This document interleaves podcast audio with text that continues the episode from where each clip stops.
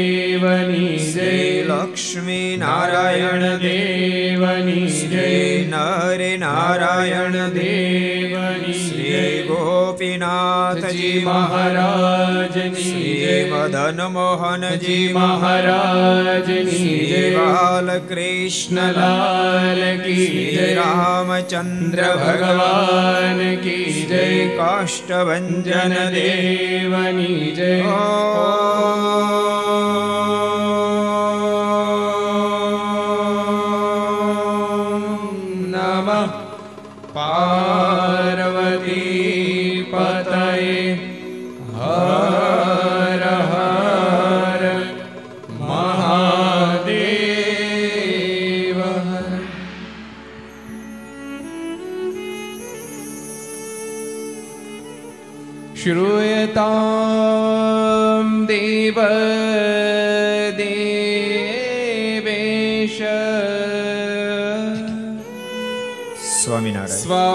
નારાયણ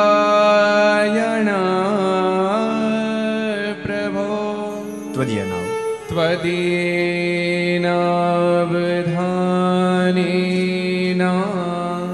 કથયિષ્ય કથયિષ્યે શુભા શ્રૂયતા શ્રૂયતામ દેવ દેવેશ સ્વામિનારાયણ स्वामिनारायण प्रभो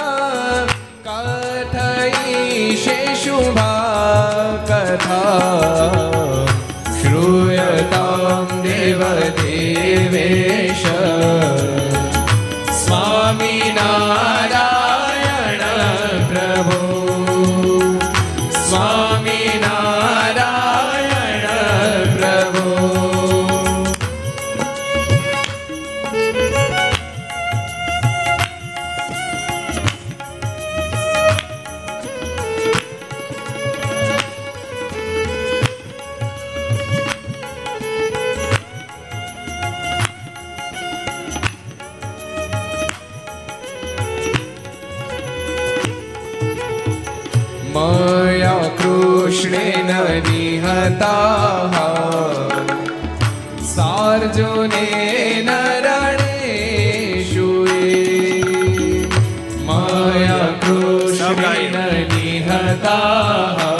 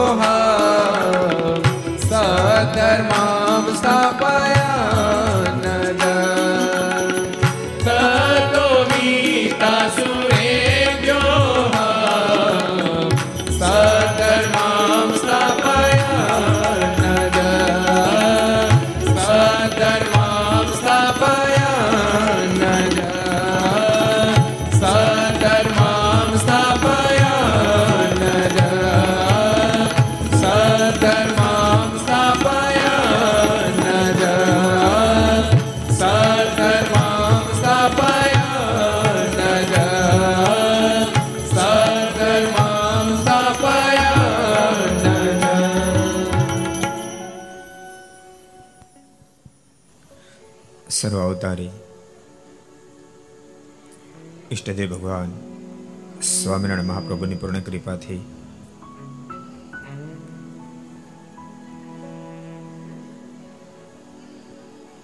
દિવ્ય તીર્થભૂમિ અમરેલીના આંગણે વિક્રમ સંવત બે હજાર સત્યોતેર જેઠ વદ બીજ શનિવાર તારીખ છવ્વીસ છ બે હજાર એકવીસ ચારસો ને પંચાવનમી ઘરસભા અંતર્ગત Shri Hari Charitra Chintamani.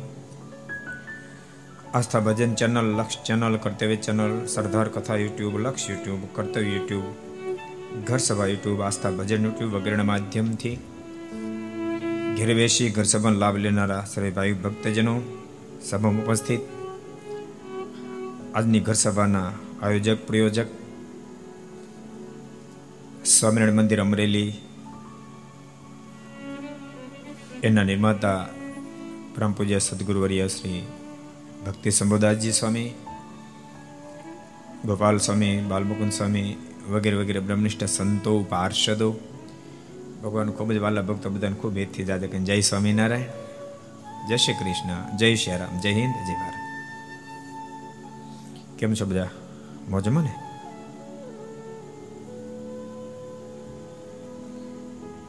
અને ભગવાનના ભક્તિ સદૈવ મોજમાં જ રહેવું.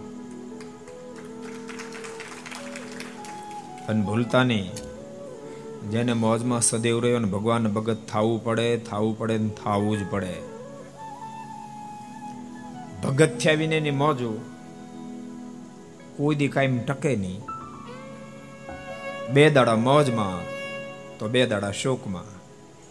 જેને શોકમાં જાવું જ ન હોય, અખંડ જેને મોજમાં રહેવું હોય, એને ભગવાનના ભગત થવું પડે થવું પડે ને થવું જ પડે. અખંડ સુખના ભોગતા થવો એને ભગવાનની સાથે સંબંધ બાંધવો પડે બાંધવો પડે ને બાંધવો જ પડે. ભગવાન સ્વામિનારાયણ સારંગપુરના ચોથા વચનામૃતમાં કે એક શ્લોકે, બે શ્લોકે, લાખ શ્લોકે, કરોડો શ્લોકે, અબજો શ્લોકે અબજો જન્મ લીધા કેડે પણ એક વાત સમજવી પડશે દેહ અને આત્માનો વ્યવહાર અલગ છે, દેહ નાશવંત જડ છે, આત્મા નિત્ય છે અને પરમાત્માના સુખે સુખ્યો છે.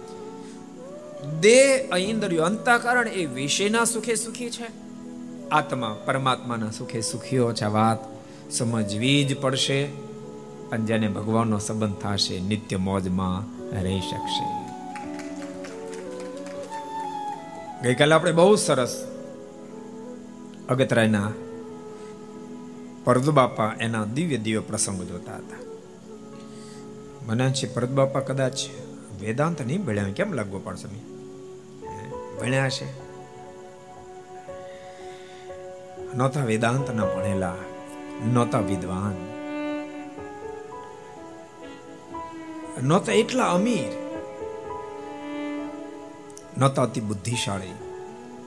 ભગવાન ભક્તો યાદ રાખજો, બુદ્ધિશાળીનું એક લેવલ છે, અમીરનું એક લેવલ છે, વિદ્વાનનું એક લેવલ છે, પણ બધા લેવલ એની એની લિમિટ છે. ભગવાનના ભક્ત બાપ એ અનલિમિટ છે અનલિમિટ છે. અને એટલા માટે ભગવાન સ્વામિનારાયણે સત્સંગીની અંદર એક બહુ અદ્ભુત વાત બતાવી. મહારાજ કે ધરતી પર બધાની કોઈ ને કોઈ, કાંઈ ને કાંઈ કાંઈ ને કાંઈ કાંઈ ને કાંઈ કિંમત છે. મહારાજ કે પથ્થરની કાંઈ કિંમત છે, તૃણની કાંઈ કિંમત છે. એના કરતા વેલ શ્રેષ્ઠ, એના કરતા આંબો શ્રેષ્ઠ, એના કરતા પીપળો શ્રેષ્ઠ, એના કરતા કીડી શ્રેષ્ઠ. એના કરતા ચકલું શ્રેષ્ઠ, એના કરતા સંભળો શ્રેષ્ઠ. એના કરતા ગાય શ્રેષ્ઠ, ગાય કરતા માણસ શ્રેષ્ઠ. માણસમાં બ્રાહ્મણ શ્રેષ્ઠ. બ્રાહ્મણમાં ધર્મવાન અને જ્ઞાનવાન શ્રેષ્ઠ. પછી ભગવાન સ્વામિનારાયણ બહુ સરસ બોલ્યા છે. એના કરતા ભગવાનનો એકાંતિક ભક્ત શ્રેષ્ઠ છે. અને ભગવાનને એકાંતિક ભક્ત કરતા ન કોપી શ્રેષ્ઠ. ભગવાનને એકાંતિક ભક્ત કરતા દુનિયામાં કોઈ શ્રેષ્ઠ છે જ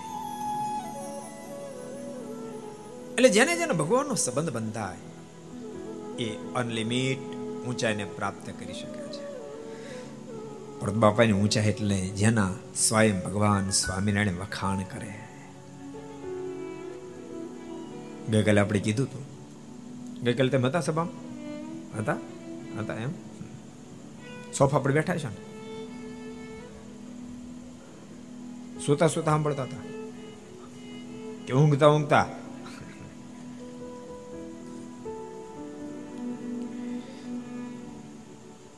આપણે એક વાત બતાવી હતી કે રીંગણા બટેકાના કાંટા પર માખી બેસે અને એની માખી સોનું જોખવાના કાંટા પર બેસે બહુ મોટો ડિફરન્સ છે. રીંગણા બટેકા જોખનારા કાંટા પર બેસે કાંઈ ફરક ન પડે. પણ એ માખીની કાંઈ કિંમત ન થાય પણ સોનું જોખનારના કાંટા પર બે ને તો એક માખી દસ હજારની થાય. એ ક્યાં બેઠી મહત્વની છે? એમ ભૂલતા નહીં, કોના મુખ થકી પ્રશંસા નીકળી બહુ મહત્વનું છે. અબજો બ્રહ્માના માલિક જેની પ્રશંસા કરે બાપ, એની ઊંચાઈ કેટલી બધી છે? અમારો પર્વત તો અમારો પર્વત છે. અને દરબારો બધાને એમ થતું, મારા વારંવાર કેમ પ્રદભાઈ પ્રદભાઈ પ્રદભાઈ કરે છે? અગતરા આવ્યા. પ્રદ બાપાની સ્થિતિ જ્યારે જોઈને ત્યારે દરબારોના મોઢામાં પણ હા નીકળી ગઈ. મહારાજ, આપ કહેતા હતા પ્રદ બાપા પ્રદભાઈ, એ સ્થિતિને પામેલા મહાન મુક્ત આત્મા છે. ભક્તો બધા મુક્ત આત્માની કહાનીઓ, એના ઇતિહાસો, એને શા માટે આપણે યાદ કરવા?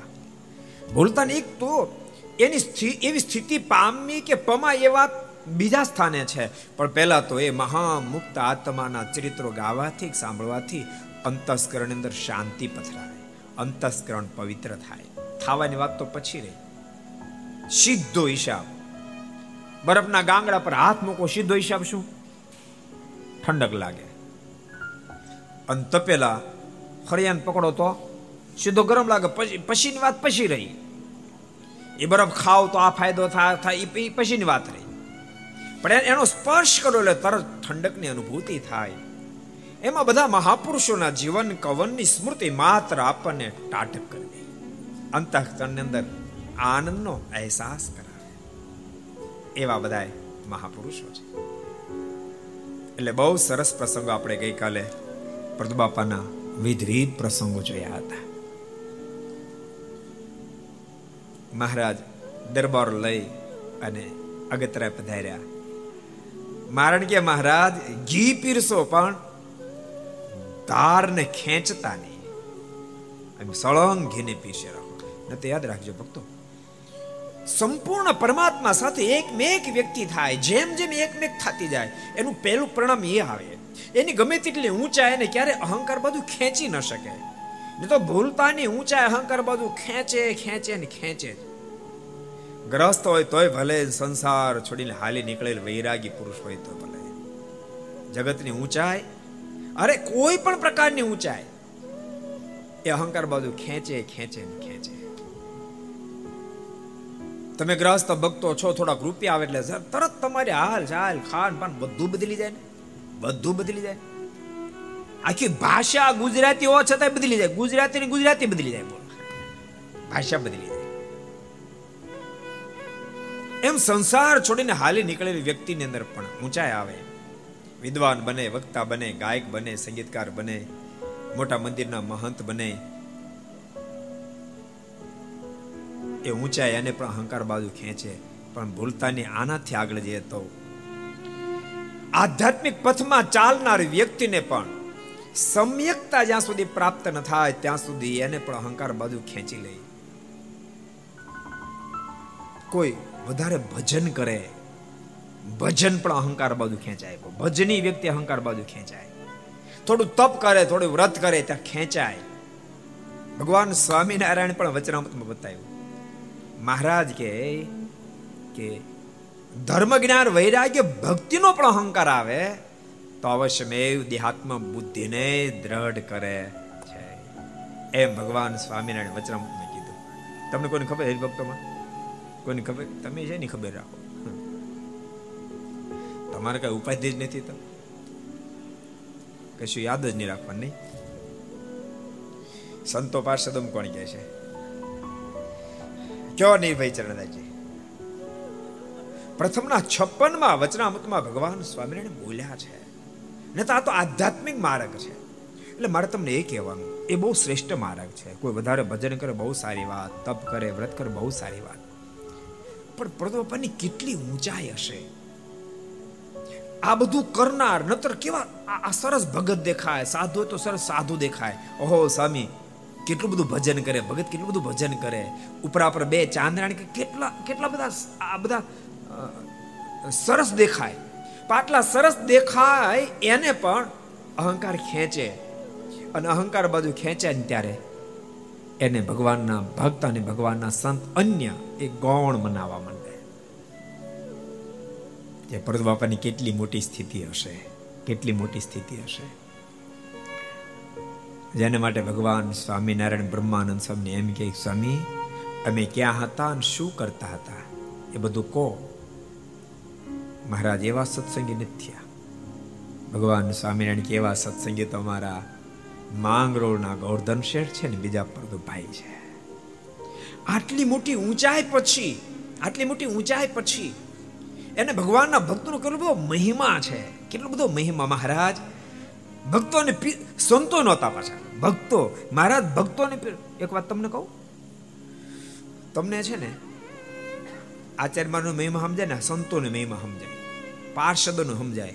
પણ તમારે તમારો મહિમા સમજવો એ કઠણમાં કઠણ કામ છે. લાલભાઈ, કઠણમાં કઠણ કામ. હરિભગતને હરિભગતનો મહિમા સમજવો એ બહુ કઠણ કામ છે. અને સમજે તો બેડો, પાર પણ થઈ જાય. સમજ્યો? ભગવાનના ભગતને કોઈ દી મનુષ્ય ભાવથી તમે જોશો નહીં.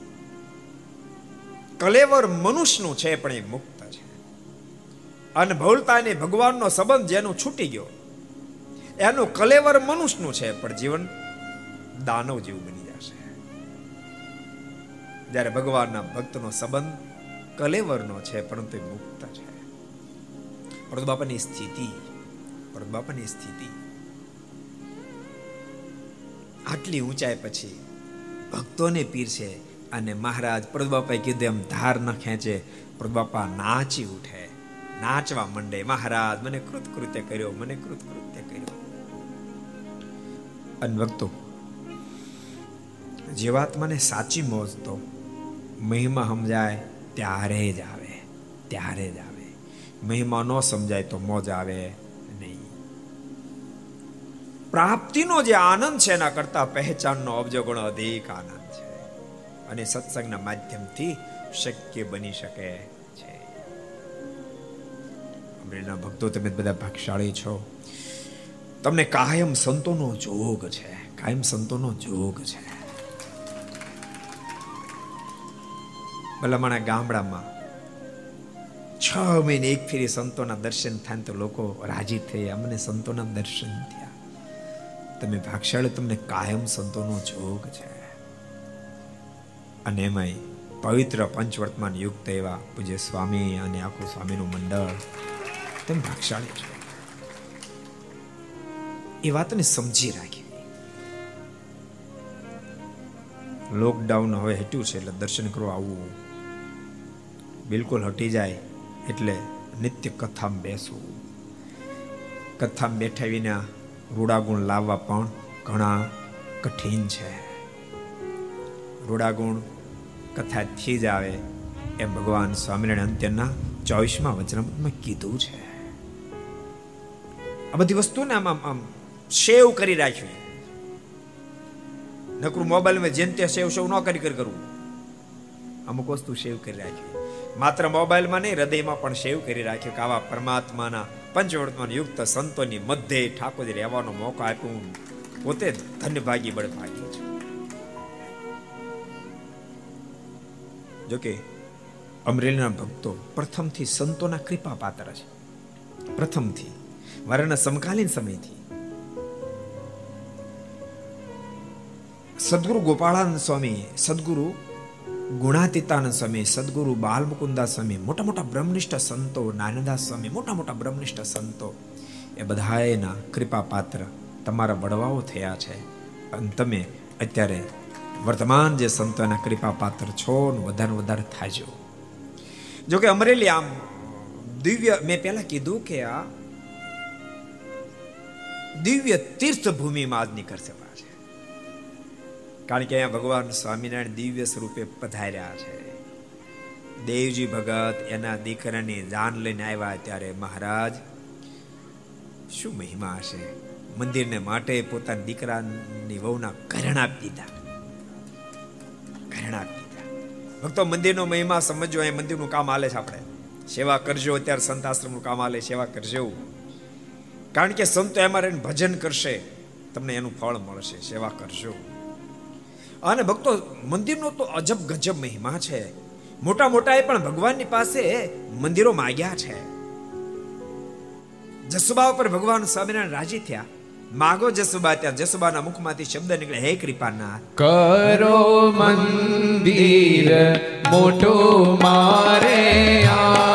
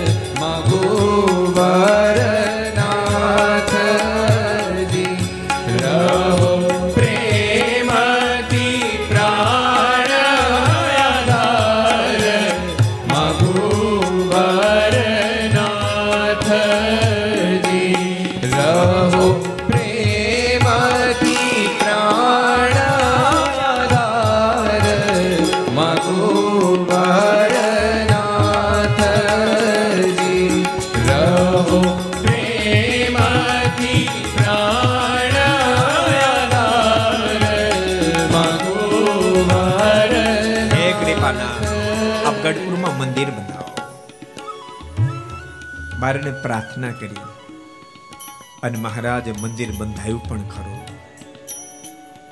પણ ક્યારે બંધાયું? મારે ખબર હતી, આ માંગણી કરનારા માત્ર મંદિરને પેક્ષ રાખેવા નથી, પણ એ મહિમાના ઘર સમાન છે.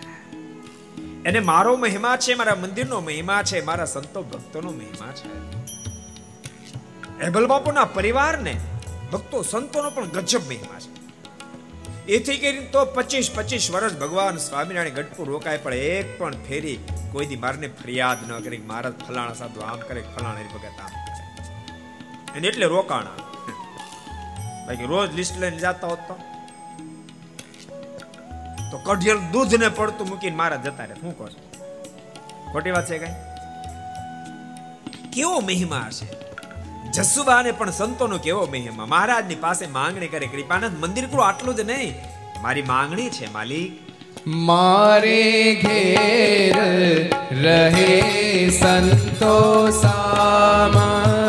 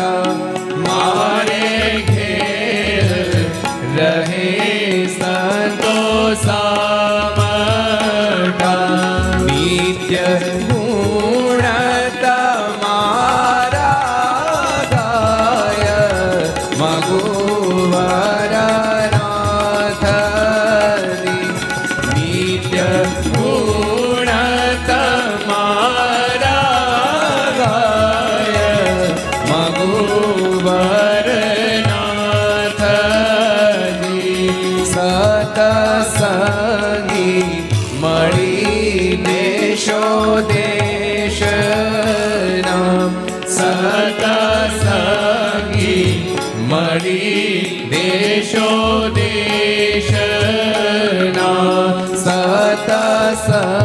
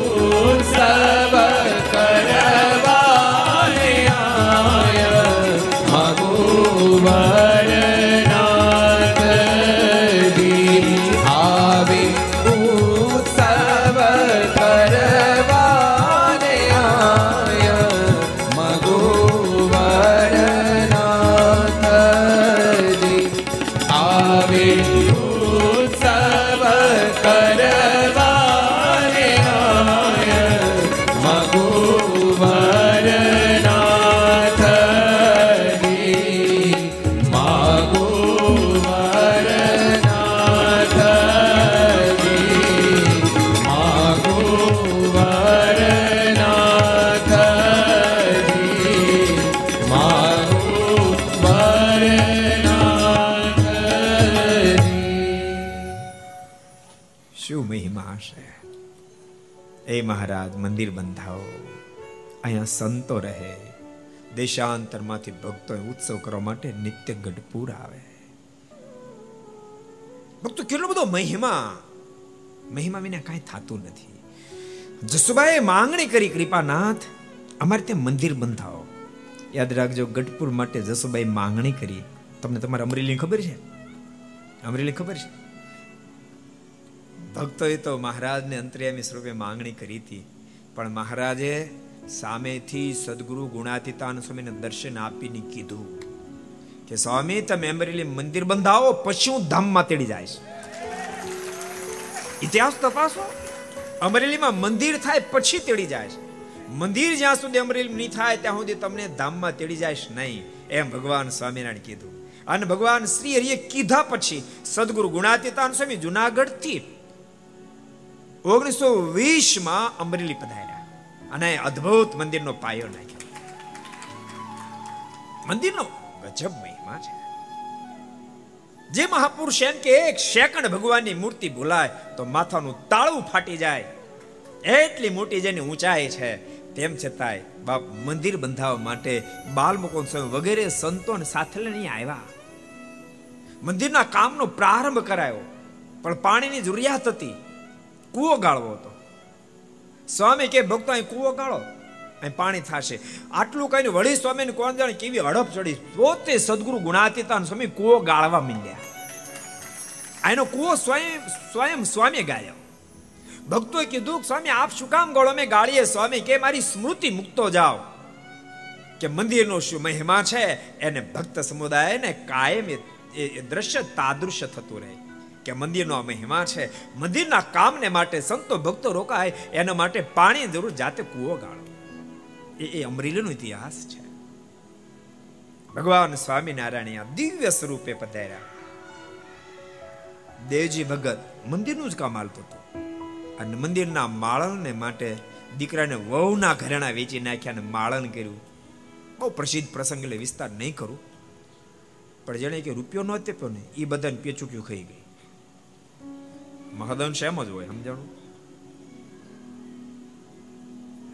ત્યાં અમરેલી આવ્યા. અને દેવજી ભગતને વેવાયને કીધું, તમારો તમારો વેવાય ભારે મોટો ભગતનો દાતારનો દીકરો થઈ ગયો છે. તમારી દીકરી માટે ઘડાવેલા ઘરેણા બધા વેચી નાખ્યા અને એના જે રૂપિયા આવ્યા એ મંદિરમાં જ દીધા છે. માટે જ્યારે જાન લઈને આવે, પહેલા રૂપિયા માગજો, ઘરેણા માગજો અને પછી દીકરીને માંડવા મોકલજો. અને એવું ફિટ કરી અમુકને ફિટ કરવાનું ફાવતું હોય. એવું ફિટ કરી દીધું. જાન અમરેલી આવી ને? દેવજી ભગતની તો નાજુક સ્થિતિ હતી. તેમ છતાં અડધું ગામ આવ્યું. બોલો, કેવા વાલા ભગત? ભગત મોટા ના અડધું ગામ આવ્યું. શું કામ આવ્યા હતા? ભગતની ફજીતી જોવા. પણ બાપ ભૂલતાની ભગતની તો વળી ફજીતીઓ થતા હશે. અને ભગતની ફજીયતો ભગવાન સહન કરે, તો એને ભગવાન કોણ કે એને ભગવાન કોણ કોની તેવર છે ભગતની ફજીતી કરી શકે? ભગવાન સ્વામિનારાયણ પ્રથમના બોતેરમાં વચનામૃતમાં બોલ્યા છે, મહારાજ કે જેને મારો મહિમા, મારા સંતનો મહિમા હોય, એનું કાળ, માયા કર્મ ત્રણે મળીને ખરાબ કરવા માટે આવતો પણ ખરાબ કરી ન શકે. ભગવાન સ્વામિનારાયણના વચન છે. અને જેને મારો મહિમા નથી, જેને મારા સંતનો મહિમા નથી, ભગવાન સ્વામિનારાયણના શબ્દો.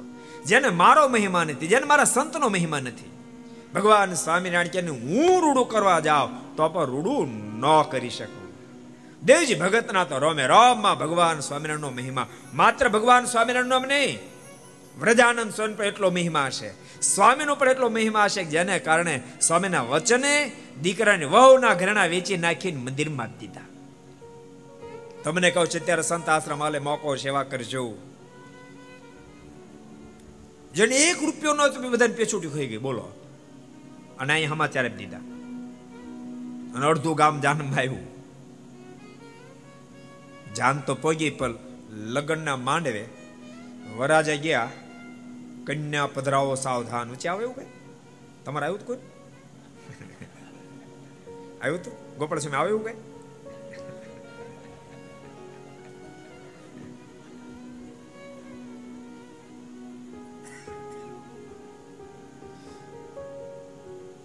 ભૂદેવ જ્યાં બોલ્યા ત્યાં કન્યાના બાપે કીધું કે દીકરી મારી માંડવામાં પછી આવશે.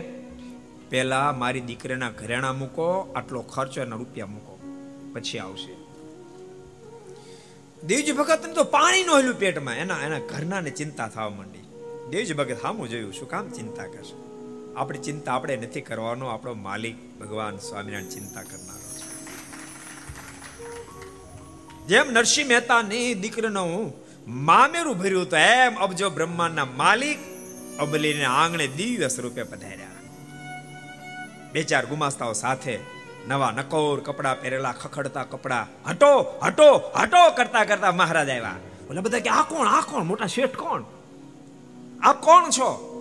શું તમારું નામ? મહારાજ કે, અમારું નામ પુરુષોત્તમ શેઠ. આપણી પેઢી કે અમારી પેઢી જુનાગઢ અનંત જગ્યાએ અમારી પેઢીઓ છે. હટો હટો કરતા મહારાજ માંડવે પહોંચ્યા, ત્રાસ મંગાવ્યા. નવે નવા ઘરેણા, નવે નકોટ, પાંચસો રાણી શિકા રૂપિયાનો ત્રાસ છલકાઈ દીધો. દિવ્ય સ્વરૂપે મહારાજ અમરેલી અંદર પધાર્યા છે. એટલે આ સ્થાનનો ખૂબ મોટો મહિમા છે. અને ભક્તો, સાથે સાથે ભૂલતાની મહારાજ, મધ્યના એકવીસમાં અંત્યના એકવીસમાં મહારાજ પ્રત્યક્ષનો મહિમા પણ ખૂબ ગાય છે. મહારાજ કે, માત્ર તમે દૂર દૂર મહિમા સમજો નજીકનો ન સમજો. તો કામ તમારું પતે નહીં. પ્રત્યેક જેની સાથે રહેવાનો પણ એવો જ મહિમા સમજો મહારાજે વડતાલના પાંચમાં કીધું કે, સો જન્મે શુદ્ધ ન થાય એવો જીવાત્મા હોય. પણ પ્રત્યક્ષનો જ્યારે મહિમા સમજે ને આને આ જન્મે મુક્ત બનીને ભગવાનને પામી જાય છે. આને આ જન્મે પામી જાય છે. મારે ડાહ્યા બનજો. હું તો ડાયા જ છો. વધારે ડાયા થાય કે જ થવું થવું છે ને તો ઠીક અદ્ભુત ભક્તો એની કહાનીઓ બહુ અદ્ભુત છે અને ભક્તો ભૂલતા નહીં મહાપુરુષ કેવા હોય ગમે એટલી ઊંચાઈ પછી પણ અહંકારનો લેશ ન હોય મહારાજ પ્રથમના સત્તાવીસમાં વચનામૃતમાં બહુ અદભુત વાત બતાવે, સમર્થકા ઝરણા કોઈનાથી થાય નહીં, સમર્થ વ્યક્તિથી જ થાય. આ અમરેલીમાં સદગુરુ ગુણાતીતાન સ્વયં સમર્થકા ઝરણા કરી છે. આપણું મંદિર છે ને બાજુ મરાઠાનો વાસ હતો એનું ઘર હતું. આ મંદિરનો પાયો નાખ્યો અને માળાએ ફરિયાદ કરી કે, અમારું મંદિર દબાવ્યું છે. અમુક અમુક તો હાવ અમારું મંદિર દબાવ્યું છે. અને અધિકારી સ્વયં પોતે મંદિર તપાસ કરવા માટે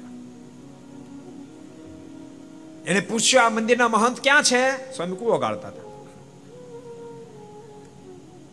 જોઈ લો, કુવા ગાળે નહીં ભક્તો, ક્યારેક ક્યારેક આપણા મનમાં થાય ખબર? આપણે આપણું સ્ટેટસ જાળવવાની બહુ મહેનત કરીએ. સ્ટેટસ જાળવવા મહેનત ન કરી પરમાત્મા રાજ એમ કરી રાખવું સ્ટેટસ ઓટોમેટિક બની જાય સ્વામી કૂવો ગાળતા હતા.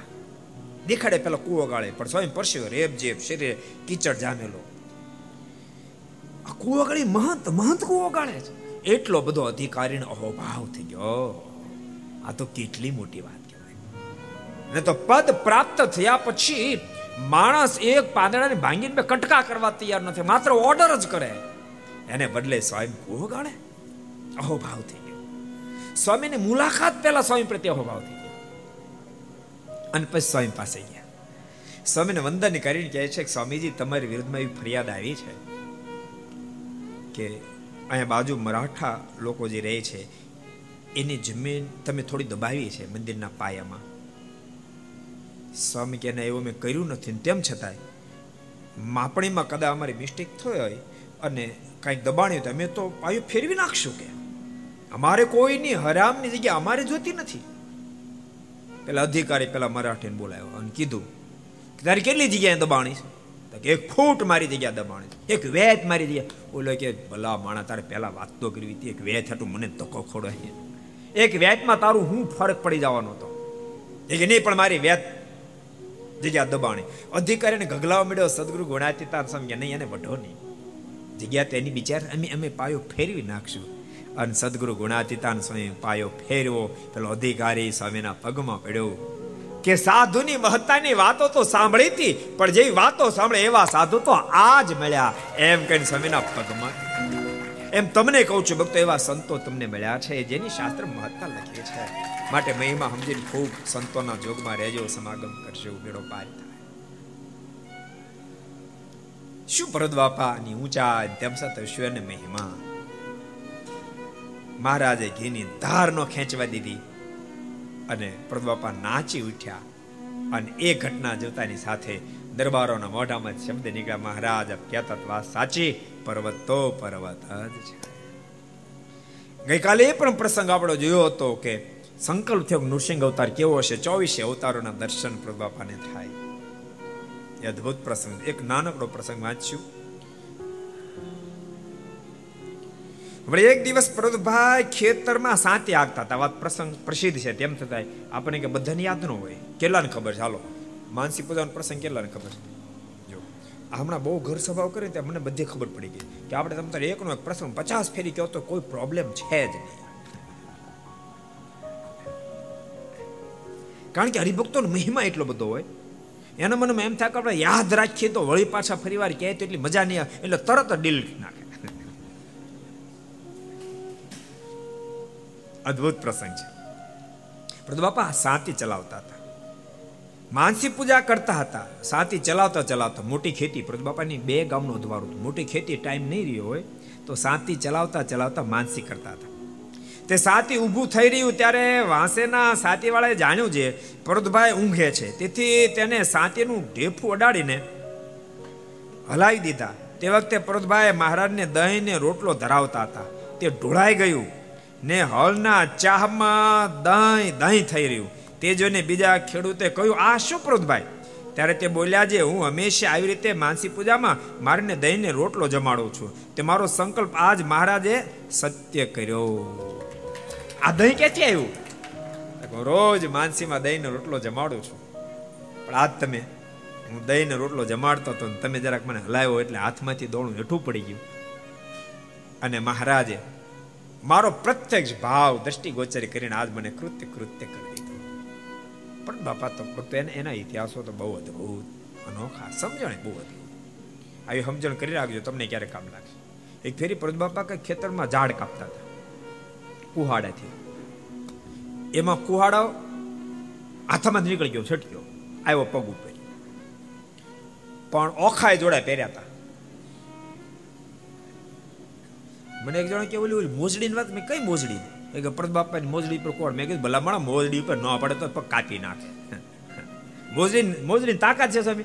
એ સ્વામી, તાકાત છે કુહાડ જીલે કે? તાર ઓખાય જોડા જોઈએ આમાં મોજડી તાકાત એટલી હોય. જોડા આવા હોય, બુહા જેવા. પાંચ કિલો વજન હોય. એના પર કોહાડો પીડ્યો. પણ એ વખત જોડા પહેર્યા જેને કારણે પગને ઈજા ન પમાડી શક્યા. જો કે આમ તો આપણે થાય, પણ સમજણ કેવી હોય છે એ શીખવાનું. કોહાડો પીડ્યો, પણ બાપા નથી ઘેરે ન ગયા. સીધા ગઢપુરા મનમાં વિચાર કર્યો, આ મેં ઓખા જોડા પહેર્યા જેને કારણે કુહાડો પગ ઉપર આપ્યો મને આવ્યો પણ મને કાંઈ ન થયું. જો જોડા ન પહેરે તો એક મહિનો ખાટલો થાત. તો ખેતરમાં કામ કરી હકત? ન કરી હકત. તો ઠાકોરજી મને બચાવ્યો છે. મારા પગને બચાવ્યો એટલે એક મહિનો મહારાજનું ભજન કરવા ગઢપુર જતો રહ્યો, તે એક મહિનો સેવા કરો આમાંય ઘણા કોરોનામાં જ બચેલા બેઠા નહીં બેઠા હોય?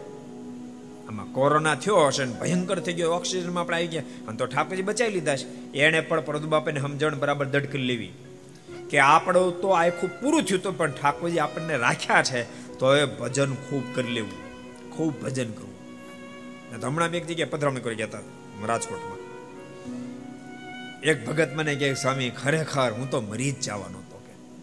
આપણી હોસ્પિટલ સરદારજી હતી, એમાં હું પંદર દી રોકાણો, ઓક્સિજન રોજ લેવો પડતો હતો. ચાર ચાર બાટલા જાતા હતા. પણ બચી ગયો, ઓકે. ઠાકોરજી બચાવી લીધો.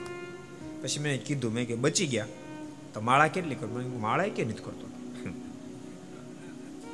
નહીં માળા કરો ને કે સાહેબ, પણ માળા તો કેમ કરવી? એવો તો ટાઈમ મળે નહીં. બોલો, આ જીવની ઓળખ તમે જુઓ.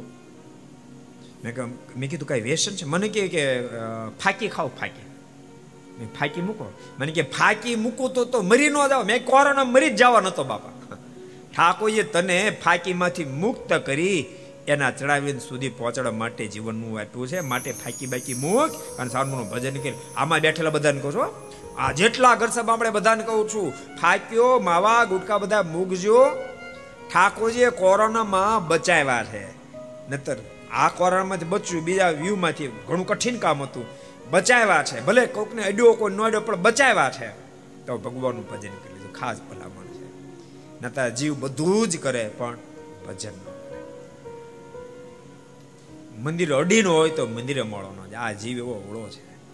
જેથી કરીને તો અબજો જન્મ લીધા પણ ભગવાન સુધી પહોંચી શક્યો નથી. બટ તમને પણ બધાને કહું છું, ભજન કરજો. ઘર સભા જેટલા સાંભળે ઘેરે, એ બધાને પણ કહું છું, ખૂબ ભજન કરજો. એવી ભલામણ છે. ફરદ બાપાની સ્થિતિ તો બહુ અલૌકિક સ્થિતિ છે, મહા અલૌકિક સ્થિતિવાળા ભગવાનના મહાન ભક્ત છે. ફરદ બાપાનું તો જીવન વાંચીને તો જેમ મહારાને સંભાળીને કેમ આપણને સુખ આવે? જેમ ગોપાલ સ્વામી, મુક્તાન સ્વામી, ગુણાતીતાન સ્વામી સંભાળીને કેમ સુખ આવે? એમ પરદ બાપાને યાદ કરીને તો આપણા અંતરમાં સુખ મળે આવવા એવી ઊંચાઈ છે. કાંઈ સામાન્ય ઊંચાઈ નથી. કેવી સ્થિતિ છે? પેલો પ્રસંગ તેમ સાંભળ્યો છે. પ્રભુ બાપાના ઘરવાળા બે ગઢપુર આવેલા. સાત દાડા પછી મહારાજ તો જાણતા હોય, પણ બીજાને જણાવવા માટે મહારાજ પ્રભુ બાપાને પૂછ્યું પ્રદભાઈ પેલા મારા સભામાં કીધું કે મુકુંદ બ્રહ્મજે પ્રદભાઈ ક્યાં જમે છે? તો મારા લાડુબા જીવબાઈ ત્યાં જમી લેતા છે ત્યાં પૂછે લાડુબાઈ કે અહીં નથી આવતા? તો ક્યાં જમતા? ત્યાં ઘરવાળા આવ્યા, ભેળા તો ક્યાંક ખીચડી પકાવી લેતા છે ઘરવાળાને પૂછતો કે અહીં તો હાથ દાડે ડોકાણા જ નથી. ભંડારામાં પહોંચતો કે અહીં આવતા નથી. પ્રદુબાપા સભામાં મહારાજ કે, પ્રદુભાઈ, સાત દાડાથી ક્યાં જમો છો? મહારાજ કે, મહારાજ, આપના દર્શન થાય છે એટલે જમવાની જરૂર પડતી નથી યાર. એટલી મોટી સ્થિતિ છે. એ ગામડાના ખેડૂ માણસ. આનો મતલબ ભગવાન ભજવાનો બધાને અધિકાર છે. બધા ભગવાન ભજી શકે છે. એ ગામડામાં રહેનાર હોય તોય ભલે અમરેલી જેવા શહેરમાં રહેનાર હોય તોય ભલે, અમેરિકા જેવા દેશમાં રહેનાર હોય તોય ભલે, જેને ભગવાન ભજો એ બધી જગ્યાએ ભજી શકે છે. અને જે નથી ભજવા એ ક્યાંય ભજે એમ નથી. માટે ભગવાનના ભક્તો ખૂબ ભગવાનનું ભજન કરજો એ ભલામણ છે. એ શબ્દોની સાથે આપણે ધૂન નથી લેતા જય જયકારની સાથે આજની સભાને આપણે વિરામ જાહેર કરશું. બોલો સ્વામી નારાયણ ભગવાન, શ્રી હરિ કૃષ્ણ મહારાજ, શ્રી રાધા રમણ દેવ.